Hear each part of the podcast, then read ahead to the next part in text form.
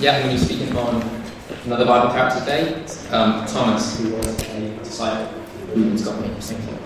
Um, so yeah, Thomas was a disciple. He's known as Doubting Thomas because, well, you know, he doubted, um, which we'll get into. He's only really in one story, which is the one he's famous for in John chapter 20. And right before this story, basically, Jesus has died in John chapter 19. And the disciples are wondering why did Jesus had to die, and the morning his death. And John 20 opens with the resurrection. Good news. But Jesus only reveals himself to a couple of people at first, and he hasn't yet revealed himself to the group of disciples altogether. And that's where we join the story in John 20, 19 to 29. It says, On the evening of that first day of the week, when the disciples were together, with the doors locked for fear of the Jewish leaders, Jesus came and stood among them and said, Peace be with you. After he said this, he showed them his hands and side. The disciple were overjoyed when they saw the Lord. Again, Jesus said, Peace be with you. As the Father has sent me, I am sending you. And with that, he breathed on them and said, Receive the Holy Spirit.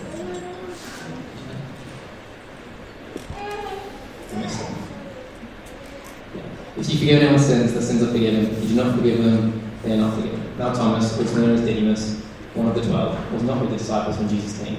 So the other disciples told him, We've seen the Lord. He said to them, and I said, See the nail marks in his hands, put my finger where the nails were, put my hand into his side, I will not believe. A week later, his disciples were in the house again, and Thomas was with them.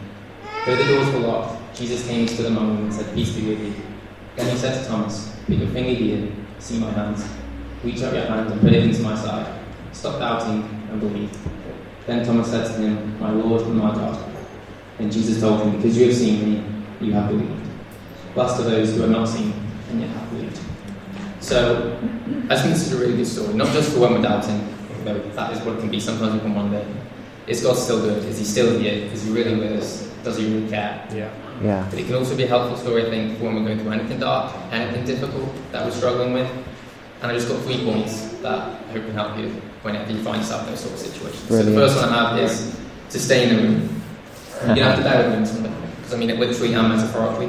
I'm an English graduate, can't help it. like metaphors. Um, Thomas wasn't there the first time that Jesus revealed himself to the disciples. And the Bible doesn't say why, but when he does come back and he does um, return to the disciples, he doesn't believe them, even though these are people he's travelled with for three years. He knows them better than anyone he knows than he knows, except for his own family, maybe. And he just he just doesn't believe them. He just says, "I, I don't believe what you're saying to me." Um, and he's got a bit of a bad reputation for that because he did doubt. Actually find the way he deals with it quite good because there's this progression in verses from 25 to 26 where it says that the other disciples told Thomas, um, "We have seen the Lord," but Thomas basically says, "I won't believe it." Um, and then straight after that, says in verse 26, it is um, right after this confession of doubt, saying, "I won't believe, can't do it." It says a week later, his disciples were in the house again, and Thomas was with them. And I just find that idea that even in this place where Thomas was saying in that doubt, I don't believe, he didn't abandon Yeah. the place that Yeah. Jesus' disciples were gathering together. Brilliant. He didn't abandon the people. Come on. I think that's something we can learn when we're going through difficult things is Yeah. don't walk out of the room. Stay in the room, stay in church. That's stay right. surrounded by other believers Such a good who strengthen and encourage you in your faith when you can't do that for yourself. Brilliant. And metaphorically, you can stay in the room with Jesus, you can stay by his side, you can keep praying, you can keep reading the Bible, keep worshiping even when it gets hard, even when sometimes you feel like he's not there. Come on. Brilliant. And it doesn't matter if it's been a while since you've done those things. It doesn't matter if it's been a while since you've been in church. It doesn't matter if you've never prayed, if you've never read the Bible. Because Thomas, he was a disciple and he missed it the first time. But there isn't any missing out with Jesus because there's always another Yeah. opportunity. That's right. Yeah. To see him, to be with him.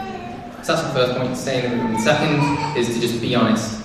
Because that's what Thomas was. He doubted, and his doubt ran pretty deep. And we know that because he didn't believe his friends, first of all. But also, what he believed, what he was struggling to believe, was the resurrection of Jesus, which is the central kind of event of the Christian faith. It's the thing that defines our identity as Christians. And in Romans 10:9, Paul says that this is how you become a Christian. He says, if you declare with your mouth Jesus is Lord and believe in your heart that God raised him from the dead, Yeah. you will be saved. Yeah. It's that simple. It's one verse. it's good news, but this is what Thomas was struggling with.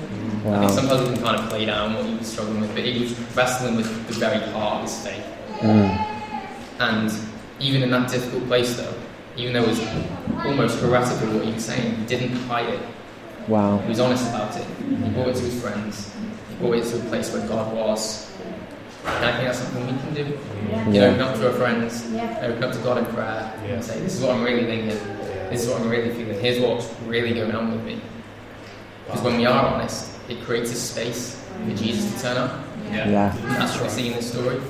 I'm not saying Jesus is going to like, turn up in your room tonight if you ask him to. He's going to show you the wounds. You know, it's a different situation. Thomas actually knew Jesus physically. But the pattern of the story is Thomas going, I need Jesus to help me believe. And then Jesus turns up. And that's something we can trust in because he wants to meet us in our struggles. Yeah. He wants to meet us in the things that we find difficult. So good. So that's the second point. My last point is just be open to the presence of Jesus. Because that's what Thomas needed, and I think that's what we need at the end of the day. And the amazing thing is, God promises it to us. I've got these on the screen, but Deuteronomy 31 6 says, Never will I leave you, never will I forsake you. Yeah. And then Hebrews 13 5 repeats it in the New Testament just to remind us that it's a promise that still stands for us. And the Bible also teaches that if you believe in Jesus, and you've got the Holy Spirit dwelling within you, which means wherever you are, you're at home today, if you're in the building, Jesus is there with you, and He's right here. Whether it's not about feeling it, Jesus is here with us. That's right. But sometimes we're not aware of it, or we're not open to it. And what amazes me about Thomas is that he was, even when he doubted. Because those words, I think it's in verse 29, he says, I want to see the nail marks, I want to see the wounds.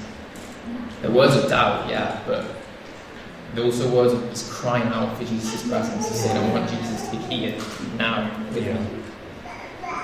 And Jesus sets out at the very end of this um, the kind of ideal, he says. It's better to believe without seeing. And it's true, it is. But in the story, we see Thomas fall short of that. But Jesus didn't abandon him just because he fell short. And we all fall short. We all you know, think things, feel things, we do things that we wish we hadn't. Yeah. The great thing is that just like Thomas, God doesn't forsake us when we do. God doesn't walk out on us. God comes back for each and every one of us. Wow. Every Come on. time. Come on. We just need to be open to Him Yeah. and let His presence in because He wants to be present in your life. Yeah. And you are not forgotten. You are not forsaken. Yeah. And His presence can change everything. Wherever you're going, whether it's doubt, whether it's something else difficult, God can change everything. Because in verse 28, as soon as Jesus arrives, Thomas responds and says, My Lord and my God. Because he believed again, Yeah. because he was open to the presence of Jesus. It's incredible. And that's what Jesus can do. He can change doubt into belief. Yeah. Yeah. God, God can do that. Whatever you're going through, can fear into faith, mourning into dancing, Yeah. Come on. sorrow into joy. Yeah. And he can bring beauty from ashes. So Wow. good.